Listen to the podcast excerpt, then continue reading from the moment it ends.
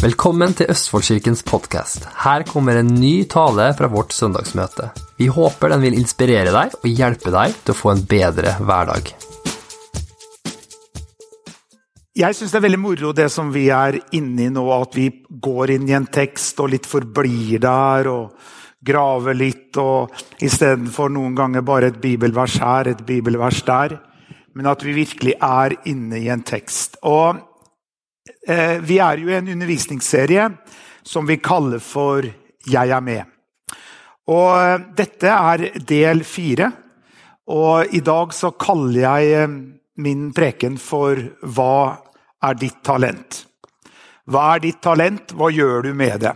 Og vår tekst, istedenfor å bare gjenfortelle hva teksten handler om, så bruker man mange ganger mindre tid på å bare lese teksten. Så vi leser lignelsen om talentene. Det er Jesus som taler i det her. Har du en bibel hvor alt det Jesus sier i rødt, så er alt det her i rødt.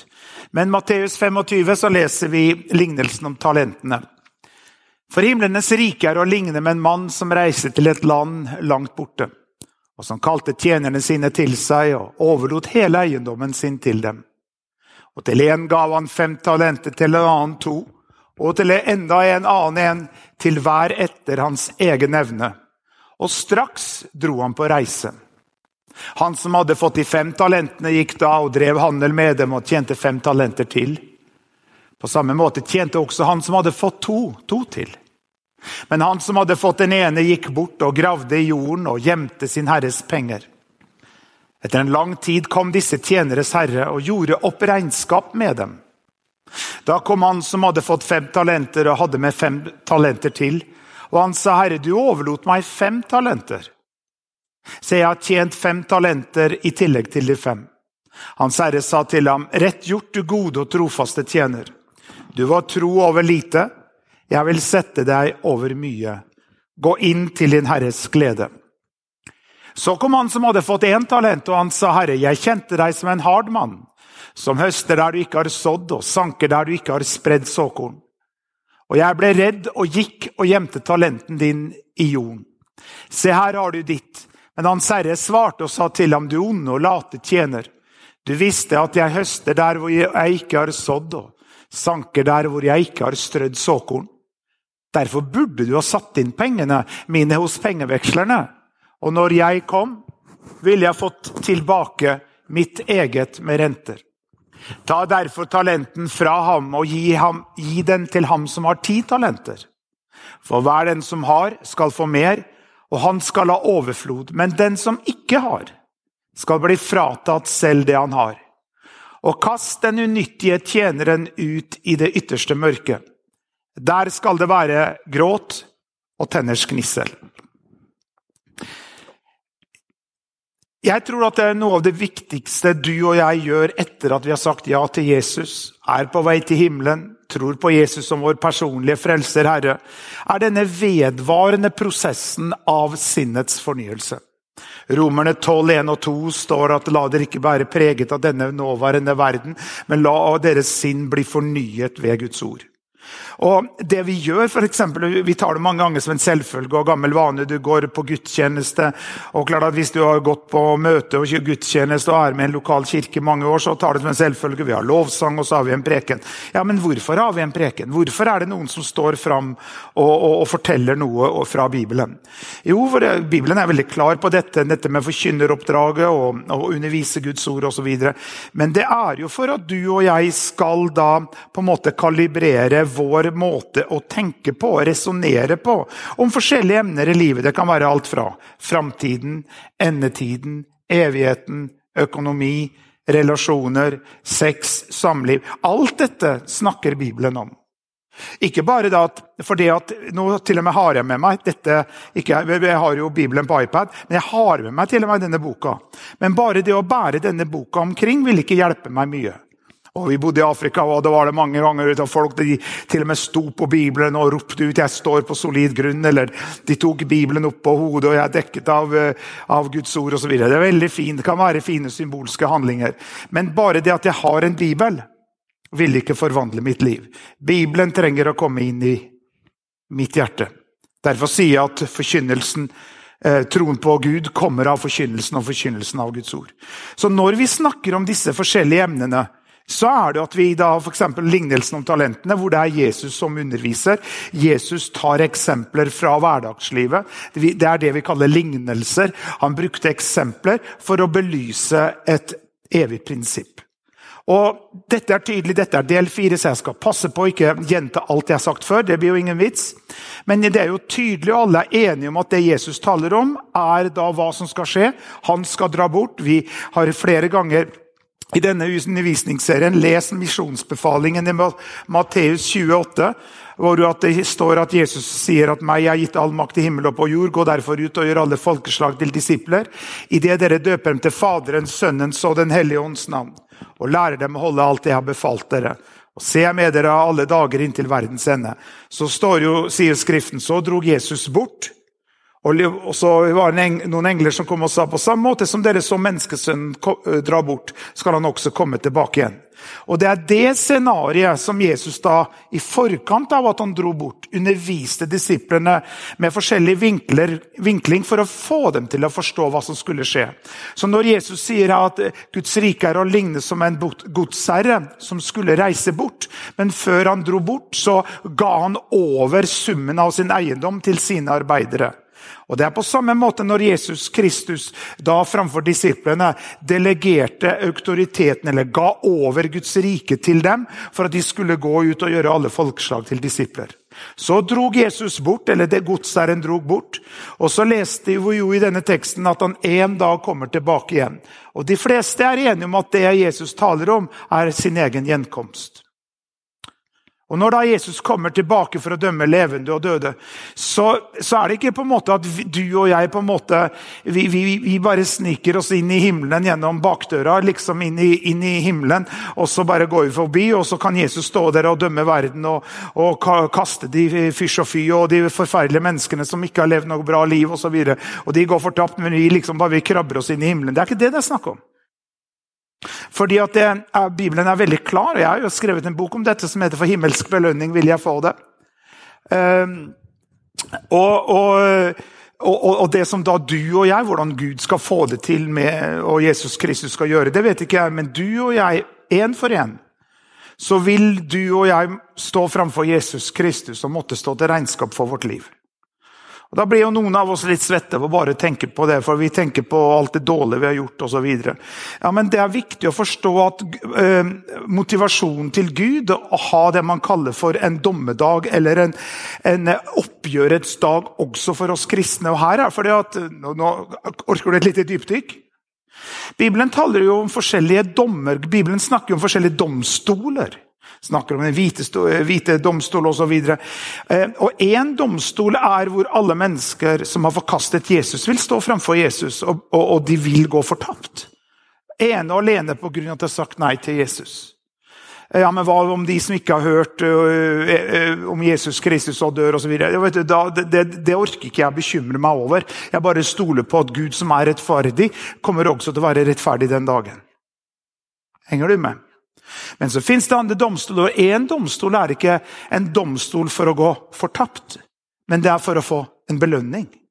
Himmelsk belønning vil jeg få det. Der vil du og jeg stå en dag. Men Guds motivasjon er at han ønsker å belønne deg og meg for hvordan du og jeg har levd. Og ja, men, ja, men uh, Før jeg var frelst, så uh, gjorde jeg det og gjorde det. og videre. Nei, hør her. Derfor, om noen er i Kristus Jesus, er han en ny skapning. Det gamle er borte, se det nye blir til. Gud kommer aldri til å bruke noe mot deg som han har tilgitt deg for. Aldri. Gud har trykket på delete-knappen. Det er ditt ufornyede sinn, mennesker rundt deg, uh, dine følelser, underbevisstheten osv. Slike ting som kan plage deg for hva du har opplevd. Men Gud er ikke den som plager deg med ting som du har blitt tilgitt for. Så Gud ønsker ikke at du skal se i bakspillet hele tiden, men du skal se framover gjennom frontruta og tro at du har en lys framtid. Men her så blir da Er lyden ok? Ja. Eh, men her så blir da alle arbeidere, som er et bilde egentlig på disiplene i Det nye testamentet, alle får noe og så drar han bort. Og Før vi går inn i teksten, bare som et lite sånn teologisk eh, apropos her eh, Du vet at eh, man kan henge seg litt opp i det siste verset hvor det står «Og kast den unyttige tjeneren ut i det ytterste mørket. Der skal det være gråt og tenners gnissel. Og Noen tenker hva, hva skjedde da? Om jeg ikke bruker mitt talent, blir jeg kasta i fortapelsen. liksom går jeg fortapt. Og Da tenkte jeg jeg har med meg Bibelen Guds ord. Det er min favorittbibel. Bibelen Guds ord, studieutgaven. Og Da tenkte jeg bare å lese en fotnote som de som har oversatt da, denne bibelen, har skrevet. Og da leser jeg fotnotene på vers 26 og på vers 30. Altså fotnoten på det her. Og da står det Belønningen for å ta ytterligere ansvar, de første to tjenerne, står i motsetning til dommen over den passive og late tjeneren. I oppgjørets time vil det bli krevd trofast utførelse av ansvaret som er gitt. Og så fotnoten på det siste bibelverset der. Det står, hvor, det, hvor det står da, å kaste den unyttige tjeneren ut i det ytterste mørket. Der skal det være gråt og tenners gnissel. Fotnoten på dette sier dette behøver ikke å forstås dit at det handler om tap av ens rettferdiggjørelse. Det kan være et bilde på tap av belønning for utført tjeneste i riket. Et tap av glede der gråt og tenners knissel er et uttrykk for angeren over tapte muligheter. Er ikke det bra? For det er jo viktig at, at alle tekster vi leser i i Bibelen må ses opp imot det helhetlige budskapet i Det nye testamentet. Derfor kan du ikke bare ta et bibelvers her og et bibelvers der. Og Bibelen er jo veldig klar hør her, at du og jeg blir ikke frelst gjennom gode gjerninger eller ikke gode gjerninger. Vi går ikke fortapt pga. gode eller dårlige gjerninger. Det er ene og alene gjennom å akseptere Jesus Kristus som sin personlige frelser at man kommer til himmelen. Vi alle har syndet, vi alle har mistet Guds, Guds ærlighet. Vi alle trenger nåde. Vi alle har brukt, uh, brutt en av budene, har vi ikke det? Hvis du ikke innrømmer det akkurat nå, så brøt du en av dem. Det er å lyve. Og har man brutt en av budene, så har man brutt dem alle. Så vi alle er i samme bås. Men bare gjennom Jesus Kristus og si ja til ham, så kommer vi til himmelen. Og Et salig eksempel på det er jo da røveren på korset ved siden av Jesus. Den ene forbannet Jesus, håna han og sa om du er verdens frelser, så kan du vel frelse både deg selv og oss. Mens den andre bare sukka til Jesus og sa Jesus, kan ikke du huske på meg når du kommer til paradis? Og Da sa han i dag skal du være med meg. Han ba ikke en veldig fin frelsesbønn. Han fikk ikke tid til å gå og gi tiende. Han fikk ikke tid til å gå og døpe seg. Han fikk ikke tid til å gå og skrifte. Han fikk ikke tid til å gjøre opp det, alle de som han har gjort kriminelle handlinger imot. Det var jo en grunn til at han hang der. Men bare denne med hjertesukket i siste minutter av sitt liv og sa Jesus, husk på meg tok han inn i himmelen. Husk på meg når min farfar døde, Johs Bedsvåg, Johannes Bedsvåg, så kom presten og pratet til meg i begravelsen. Så sa du en ting skal du vite, at din farfar like før han døde, tok imot I kirken kaller det jo den siste nattverd. Det skulle vært den første nattverd. Men han tok imot den siste nattverd og sa ja til Jesus Kristus. Da hadde min farfar levd et langt liv uten Jesus. Men han sukka til Jesus, sa ja til Jesus på dødsleiet. Men ikke ta det som for gitt at det, det, skal du også gjøre. For hvis du har sagt nei til Jesus 5000 ganger gjennom et langt liv, så er det ikke så lett å forandre den vanen og si nei da. Så det er mye bedre å si ja til Jesus i dag. I dag er frelsens dag. I dag hjelper Gud. Hva? Så jeg syns det er en, eh, en, bra forklaring på det bibelverset. Så hvis vi ser på dette da, i disse tekstene og i går det må jeg bare skyte inn her med en gang. Eh, så En av våre medlemmer som er her, eh, sendte meg et bibelvers, sendte til eh, en hilsen, et bibelvers som jeg syns passer veldig bra. Og her kommer det. Så Jeg fikk det på SMS i går. Da står det 1. Peter 4,10 så står det ettersom enhver har fått en nådegave, så tjen hverandre med den som gode forvaltere over Guds mangfoldige nåde. Og Det er jo dette vi snakker om. Ettersom enhver Alle sammen sier enhver. Enhver innbefatter alle, gjør det ikke det? Det står ikke 'ettersom alle predikanter har fått en nådegave'.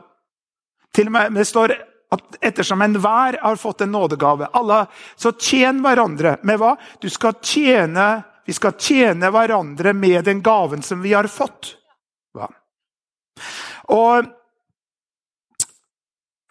når Jesus også sendte ut de tolv og de 70, så sa han at disse tegn skal følge predikantene. sa han det? Nei, han sa disse tegn skal følge den som tror. Dette er all inclusive. Dette er noe som gjelder for oss alle. At vi alle skal tjene med det vi har fått. Og Vi har jo hatt forskjellige vinklinger hvis du går inn i denne teksten om, om, eh, om lignelsen om, om uh, talentene. Men vi har snakket om denne For alle gjorde noe med det. Men den ene som hadde fått én talent, gjorde ikke noe med det. Hadde, når da mesteren kom tilbake igjen og skulle holde regnskap for dem, for mesteren da, eller godsherren eller Det er jo tegn på Jesu Kristi gjenkomst. Han da forventet jo at det skulle være en multiplikasjon, at det skulle vært en vekst, det skulle vært en utvikling av da det som de hadde fått å forvalte. Den som hadde fått fem talenter, hadde fem, eh, tjent fem til. Den som hadde fått to talenter, hadde tjent to til. Men den ene som hadde bare fått én talent, hadde gravd ned jorden og brukte som unnskyldning for at han sa 'jeg var redd'. Eh, og, og, og, når du ser på dette, da eh, Hvorfor graver man ned sitt talent? Vi snakket om det også forrige søndag. Hvorfor graver man ned sitt talent? For han gravde ned, han våget ikke å gjøre noe. Og Det kan være for at du er redd for å mislykkes. At det man gjør, ikke er bra nok. Man er redd for å være annerledes. Det kan være feil bilde av Gud, redd for straff om man gjør feil. Eller det kan også være jantelovens tankesett, som vi også snakket om forrige søndag. Som jeg ikke skal komme mer inn på dette nå. Men når Min preken i dag har jo dette som spørsmål. Hva er ditt talent? Og talent er jo da et uttrykk for en pengeenhet. Men denne pengeenheten også, vi snakker om at den og den personen har et talent for det og det og det, så kan det være forskjellige ting som man da har et talent for. Men bare fordi at man har et talent, betyr ikke at man på en måte fungerer i det. Og den som fikk da dette talentet Man gjorde jo Man brukte det talentet ut ifra eh, hvilken evne man hadde til å forvalte det talentet. For hvis du ser her, så står det Han som hadde fått de fem talenter, gikk da og drev handel med dem og tjente fem talenter til. På samme måte tjente også han som hadde fått to, to til. Men han som hadde fått den ene, gikk bort og gravde i jorden og gjemte sine herres penger. Hvis du ser litt lenger opp, så står det at eh, til en gang fem talenter, til en annen to og til en annen til en annen en. Til hver efter hans egen evne. Hva betyr det? For det første så betyr det at godsherren, som da er et tegn på Jesus, kjente sine arbeidere. Han visste hva de var gode for. Bibelen sier at Gud vil ikke la deg friste over evne. Det er Gud som virker i deg både til å ville og virke etter hans gode vilje. Men Gud er jo liksom ikke distansert ifra denne verden og på en måte sitter der oppe og på en måte sitter der bare og kaster ut en englestøv eller noe et eller annet. Nei, Gud vet hva du og jeg er god for. Så når da denne godsherren, som var et tegn på Jesus før Jesus dro bort og satte seg ved Guds Faders høyre hånd, skal derfra komme igjen for døme, eh, levende og døde, så ga han til hver enkelt eftersom de hadde evne til. Hva ligger i det uttrykket? Det betyr at hver enkelt hadde evne, muligheten til, å kunne forvalte det som de hadde fått. Men de da med fem talenter og to talenter de gjorde noe med det. Men den som hadde fått én talent, han gravde det ned. Av forskjellige årsaker.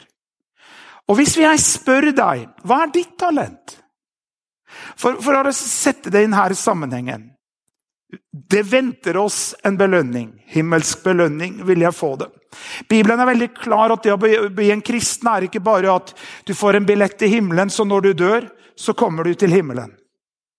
Det er veldig klart at det, fordi at Mange har det liksom at, at, det å være en kristen og tro på Jesus, det, det, er, det er, liksom en, en tilforsikt, sier det på svensk.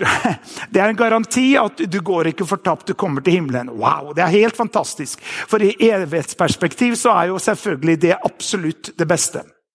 Men før vi kommer inn i himmelen, så er det en belønning å få. Fra det øyeblikket at du sa ja til Jesus, ja, hva skal vi holde på med? da?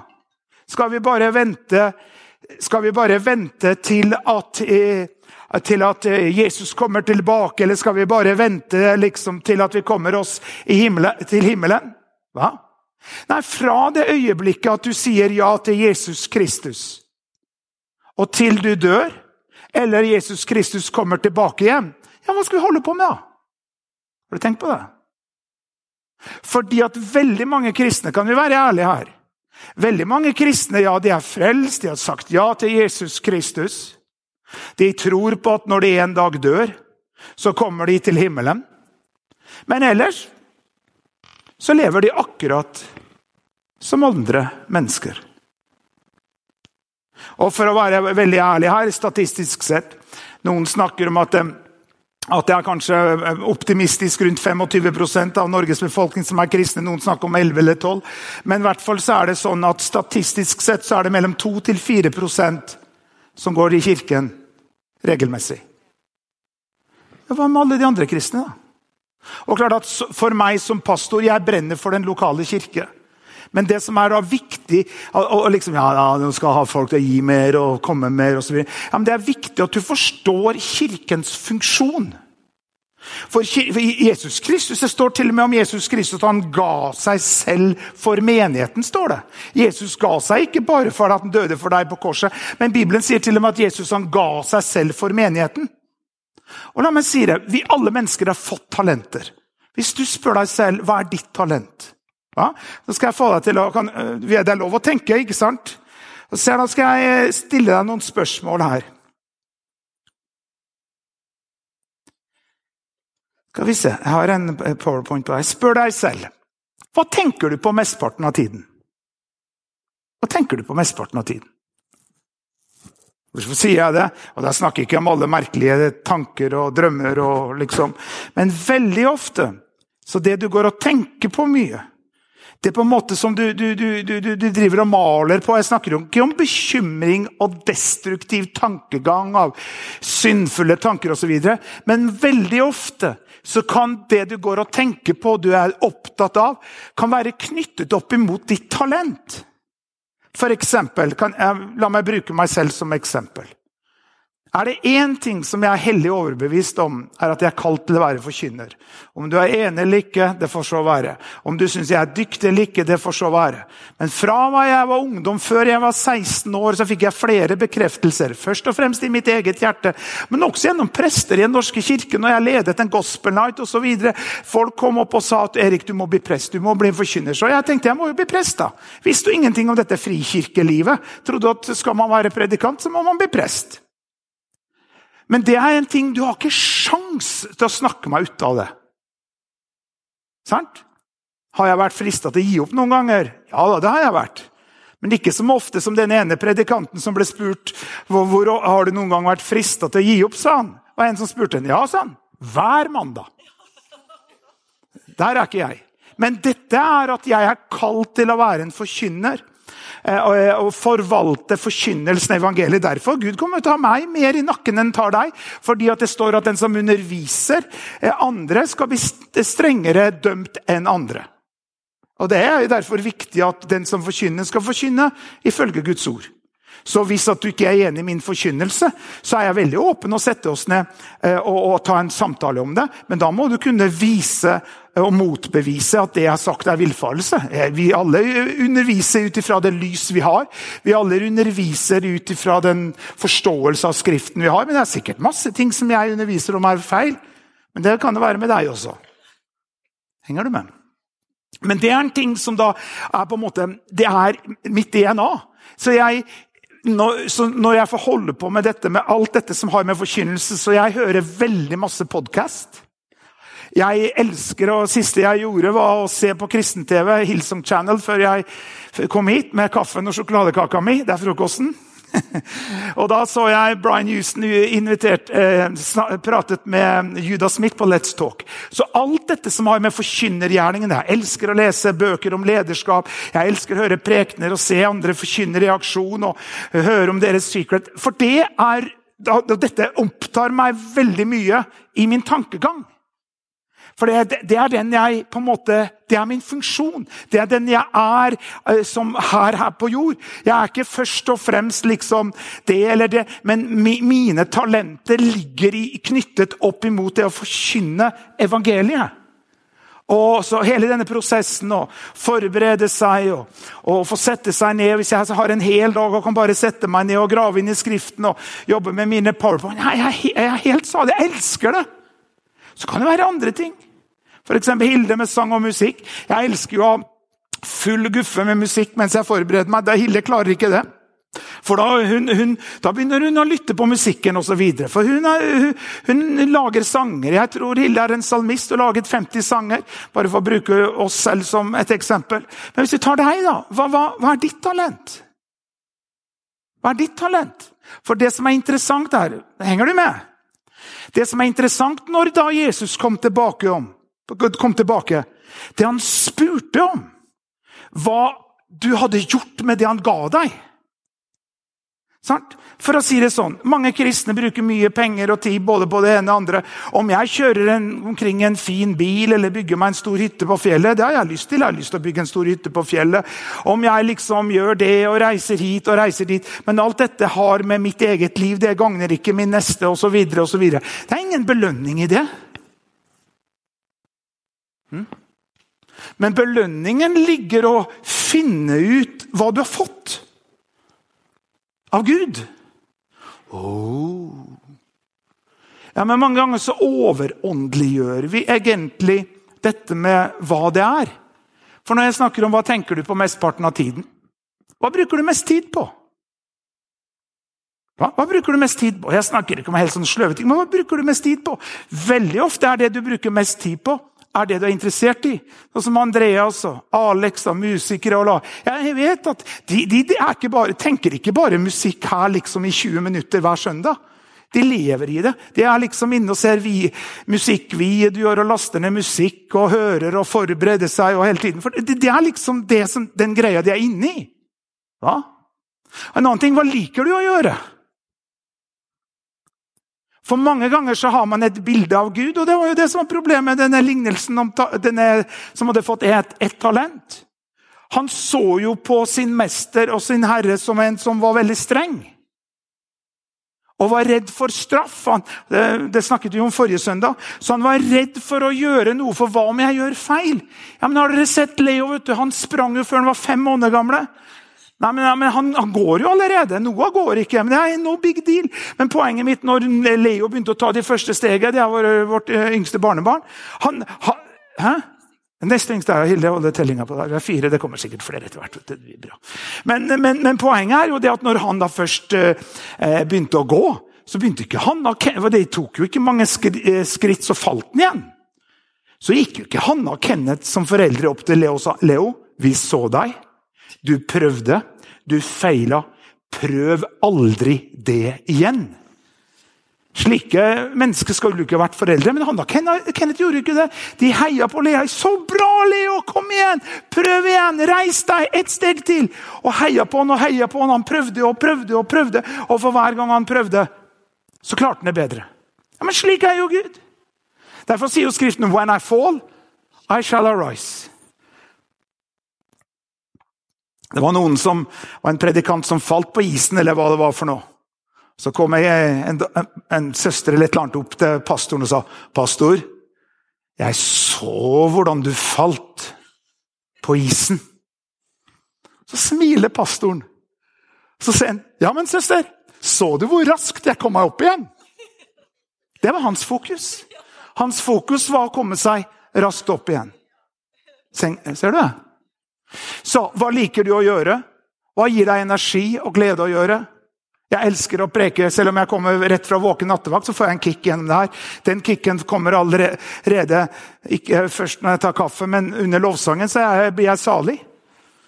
Og, og sånn som i, i, dag så ber vi sammen her på morgenen. Da kjente jeg, jeg tok handa til Hilde, og så kjente jeg at hun begynte å ba for meg. Hvordan kjenner du det? da? Nei, nei men vi jo, vi kjenner jo hverandre. Og da, mens alle andre sto der og, og, og ba, og så måtte jeg få bare tørka tårer i det. Så tenkte jeg at Hilde må slutte å be for meg, for jeg ble så salig av at hun bare ba for meg. Hva? Ja. Anyway. Men, men hva liker du å gjøre? Jeg fant ut tidlig at jeg var ikke kalt til å jobbe i søndagsskolen. Jeg liker barnebarn videre, alt det der, det er ikke det. Men tenk på det. Hva liker du å gjøre? Hva gir deg energi og glede å gjøre? Eller hva motsatt? Hva er det som tapper deg for energi? Hvorfor sier jeg alt dette? Jo, for vi ønsker å få en himmelsk belønning. Og som sagt, boka mi, Ikke at jeg promoterer, men himmelsk belønning vil jeg få det. Men hvis du leser i første Korinterbrev, så snakker jo Paulus mer om det her. Han sa om ditt liv er bygd på høy, strå, trevirke eller på ting som kan brenne opp, så vil ilden Det er et tegn på lytring, det er et tegn på renselse.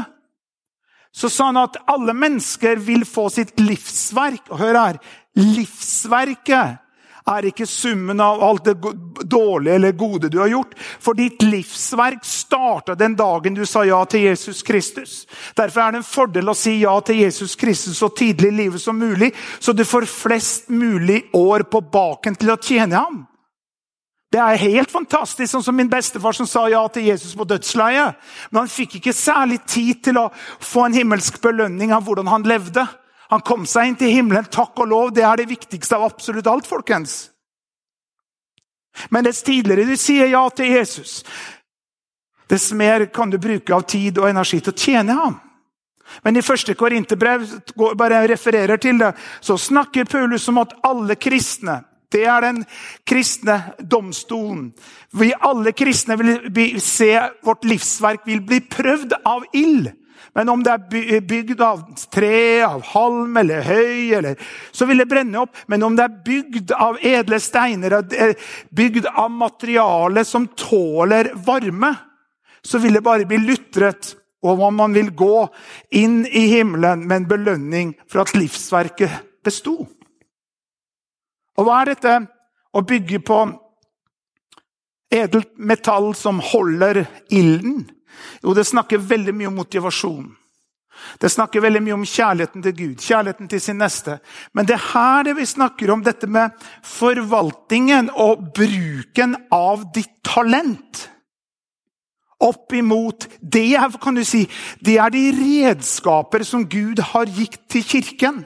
Og kirken er deg og meg. Kirken er summen av kristne her på jord. Så har alle fått noe. Ser du det? Alle har fått noe. Alle fikk noe i Matteus 25. Alle fikk. Se etter meg, alle. Hva?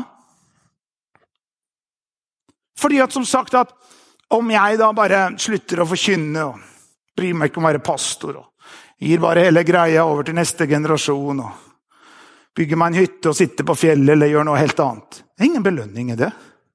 Hvorfor ikke? Jo, for det er jo som også det bibelverset vi leste her i 1. Peter 4,10, at ettersom enhver har fått en nådegave, så tjen hverandre med den som gode forvaltere over Guds mangfoldige nåde. Det er det, den funksjon og det oppdrag som du og jeg skal fungere i. Hva? Og Jeg vet at noen tenker som kan, ja, hva er mitt talent, da? Ja, hva liker du å gjøre? Hva liker du å holde på med? Da skal du ta det talentet. For du ser da i lignelsen om talentene i Matteus 25, så brukte jo de det for å, å, å på en måte utbre den, på en måte det, det godset som da denne godsherren dro bort fra. På samme måte så er det at de talentene som du og jeg har fått, skal vi tjene vår neste med, med et utgangspunkt gjennom den lokale kirke. Derfor for eksempel, Efeserne 4 skal ikke gå dypt inn på det, men Efeserne 4 så snakker du om at Gud satte i menigheten apostler, profeter, evangelister, hyrdere og lærere. Noen, altså noen av oss for å bruke det uret, noen av oss er jo, eh, er jo befal i en, en, i en, militærstyrke. skjønner du hva jeg mener? Altså, det. Men alle er ikke generaler og oberstløytnanter og sitter på kontorer eller driver og administrerer. Det viktigste er jo fotsoldatene. Det viktigste er jo folk som er der ute og kjemper. Alle skal ikke sitte og administrere eller gjøre slike funksjoner hvis, ingen, hvis det er ingen og ingenting å administrere. Hva er ditt talent? La meg snakke litt om hvordan du aktiverer ditt talent. I Matteus 25 så leste vi at alle fikk et talent alt eftersom de hadde evne til. Det betyr at de hadde egentlig den muligheten til å bruke talentet for å gjøre at det multipliserte seg. Men for å si det sånn at hvis du har et talent La oss si at Pelle, eller nei, jeg skal ikke nevne Pelle da, la oss si at Nils da har en, ønsker å bli økonom, ønsker å bli, ønsker å bli siviløkonom osv. Men før han kan bli siviløkonom, så må han jo gå på barneskolen, han må gå på ungdomsskolen, han må gå på gymnaset. Han må gå gradene og utvikle en karakter, utvikle ferdigheter, utvikle evner for da å få sitt livsdrøm. Hva er ditt livsstrøm? Hva er, det, hva er det, det, du egentlig ønsker å komme inn i? Og Det kan jo være at det er fem år fram i tiden, ti år fram i tiden, 15 år fram i tiden. Det spiller ingen rolle. Men beveger du deg i retningen av, av det som du opplever er ditt livsstrøm? Og Hvis vi ser på dette, hvordan aktivere ditt talent For her er poenget mitt. Det blir som at Nils, da, som ønsker å bli siviløkonom, for eksempel, eller ønsker å reise ut som misjonær til Afrika, eller uansett hva det er for noe, så må han jo først legge et fundament som han kan bygge på. Han må vise et, en, et, forvalteransvar og ta hånd om basic things før han da kan bli betrodd noe mer. Og her er, la oss si sånn, her er en basis for en kristen eller for et menneske som skal være i stand til å kunne forvalte og ta hånd om sitt talent. Og er for det første å være en Jesu etterfølger. Eller for å si det sånn, det betyr å være en kristen. En kristen bør egentlig være en Jesu etterfølger. Og bare en sånn basic thing. Be og lese i Bibelen jevnlig. Vær aktiv i en lokal kirke. Meld deg til tjeneste. Være en del av noen av timene våre. Ja, Da snakker du om lokalkirken. Ja, men vi brenner for det. For det er viktig at du og jeg forstår at menigheten, den lokale kirke, som er Jesu hender, Jesu føtter, det er Kristi kropp her på jord skal være hvor du bruker ditt talent for å tjene, for å gå ut. Én kan drive 1000 på flukt, to kan drive 10 000. Det er derfor styrken ligger i mangfoldet. Styrken ligger i mange. Styrken ligger når vi kommer sammen for et felles mål, som skal være den lokale kirke, og gjort og gjøre alle verdens folkeslag til Jesu disipler. Det klarer ikke vi alene. På samme måte eh, Jeg har brukt eksempelet mange ganger når vi var på, i Afrika og på safari. Når vi så et vilt dyr som var, hadde forlatt flokken, bevegde seg ikke lenger hvor flokken bevegde seg, men var på en måte bare drev og dilta omkring og, og holdt på med liksom egne saker, ble veldig ofte et bytte for et rovdyr. For rovdyret angrep den personen som var skilt fra flokken. På samme måte det gjelder mennesker, det gjelder mennesker som ikke har et sosialt nettverk rundt seg. Men det gjelder også kristne som ikke er aktivt med en lokal kirke. Som ikke har mennesker som ber for dem. Som ikke har mennesker de kan gå og prate med og si at nå har det litt tøft, kan, kan, du, kan, du, hjelpe meg? eller et eller annet. Som ikke er med kanskje i en Connect-gruppe eller har et fellesskap osv. Det er noe av tanken bak hele tiden. Dette med at vi får aktive medlemmer i kirken. Om du er fysisk sett er medlem i kirken eller ikke. Men hvis du ser på denne kirken eller en hvilken som helst annen kirke som ditt hjemsted, som melder deg til tjeneste og blir en del av de teamene som tjener sin neste. For da oppfyller du Skriften som sier at ettersom enhver har fått en nådegave, så tjen hverandre med den. Som gode forvaltere over Guds nåde. Henger du med? Jeg prøver å skape en tankegang her, bare om lovsangerne kommer fram en tankegang hva som er ditt talent. Jeg har hørt en podkast denne uka av uh, Joel Houston Nei, Joel Osteen, unnskyld. Pastor for Amerikas største menighet, Lakewood Church i Houston, Texas. Så sier han på podkast, og da var tydelig at den personen satt da på første rad. Og da var en sånn superstjerne som var verdens det var liksom en av verdens mest kjente og dyktigste i sport. Om det var basketball eller om det var baseball eller det var en av disse store sportene. Og alle, alle liksom begynte å klappe når han bare nevnte, for han satt der på første rad. Men så sa han at han, da, som var superrik og kjempekjendis og alt det der Så sa pastor Joel at hver eneste lørdag, for de har jo gudstjeneste gjennom hele helga så sa han at hver lørdag så er han møtevert her i kirken. Og det er han, hvor han virkelig er hans sanne glede. Det at han blir superstjerne og verdens beste baseballspiller eller basketballspiller, det er ingen belønning i det. Men det å begynne å tjene sin neste i en lokal kirke er en belønning i det. Det var en annen pastor han var i Nigeria, i en sånn megachurch. Når de kjørte opp alleen til kirkebygget, så var det en mann som sto og kosta gårdsplassen. Så sier pastoren, 'Ser du han som står der?' Ja, så han. Han er sjefen for hele sida i hele Nigeria. Står kosta gårdsplassen. Det er en belønning i det. Den største iblant dere er den andres tjener.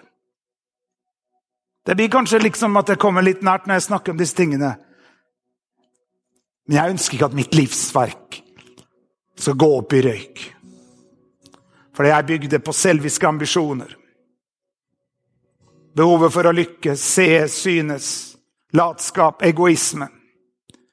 Men hvis man tar sitt kors opp og følger Jesus, finner ut hva man liker å holde på med ja, men Hva skal jeg gjøre? for? Nei, Det er helt enkle greier. Det er helt fantastisk hvordan vi klarer uke etter uke å både gjennomføre gudstjenester og også rent økonomisk. Det er fordi at du og mange andre er med å bidra rent økonomisk, så vi betalt regninger. Jeg har sagt det selv sånn at hvis jeg ikke hadde vært kalt til å være predikant, til å være pastor og bare jobbe litt ved siden av, men det er kun bare for at jeg skal ha mat på bordet, for dette er mitt liv, dette er mitt kall.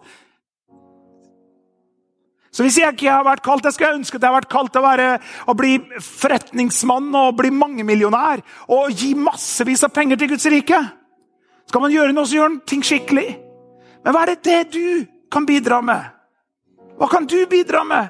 Nei, ja, men janteloven kasta vi ut forrige søndag. Hva kan du bidra med? Hva liker du å holde på med? Noen elsker å hilse på folk. Noen elsker å jobbe med barn. Og noen elsker å jobbe på kjøkkenet. Noen elsker å stå og være velkomstkomité der ute i foajeen, mens noen andre liker å work behind the scenes.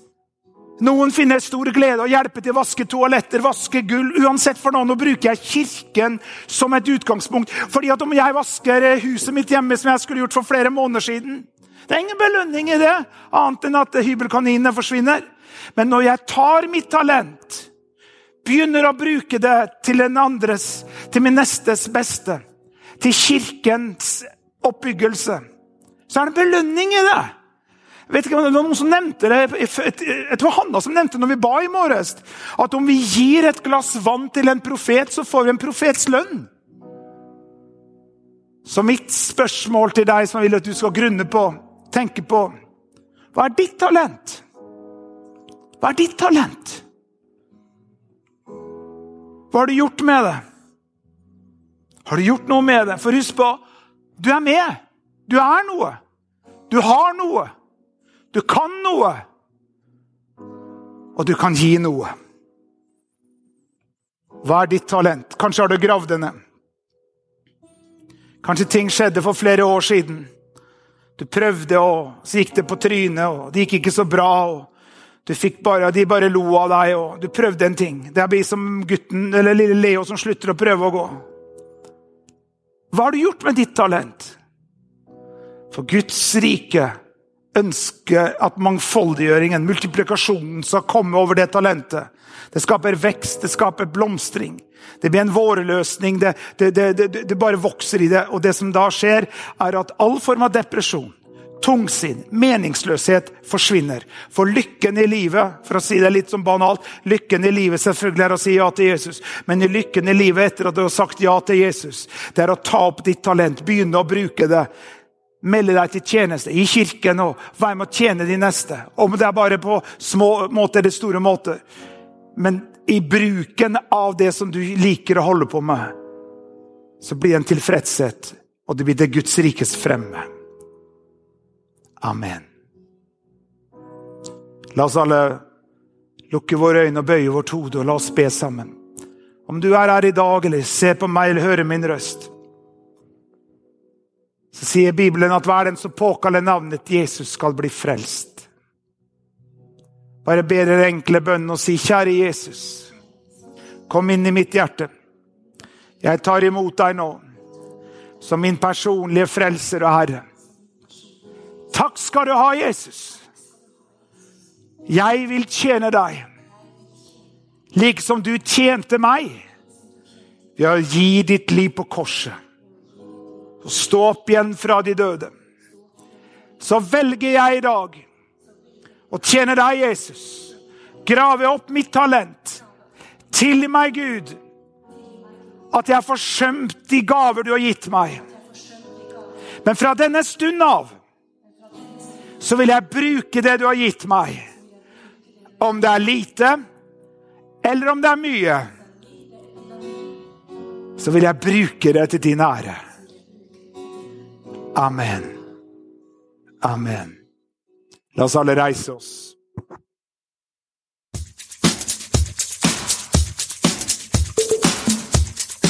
Takk at du lytter til dagens podkast. Hvis du trenger forbønn eller ønsker å kontakte oss, send oss gjerne en mail til post at østfoldkirken.no.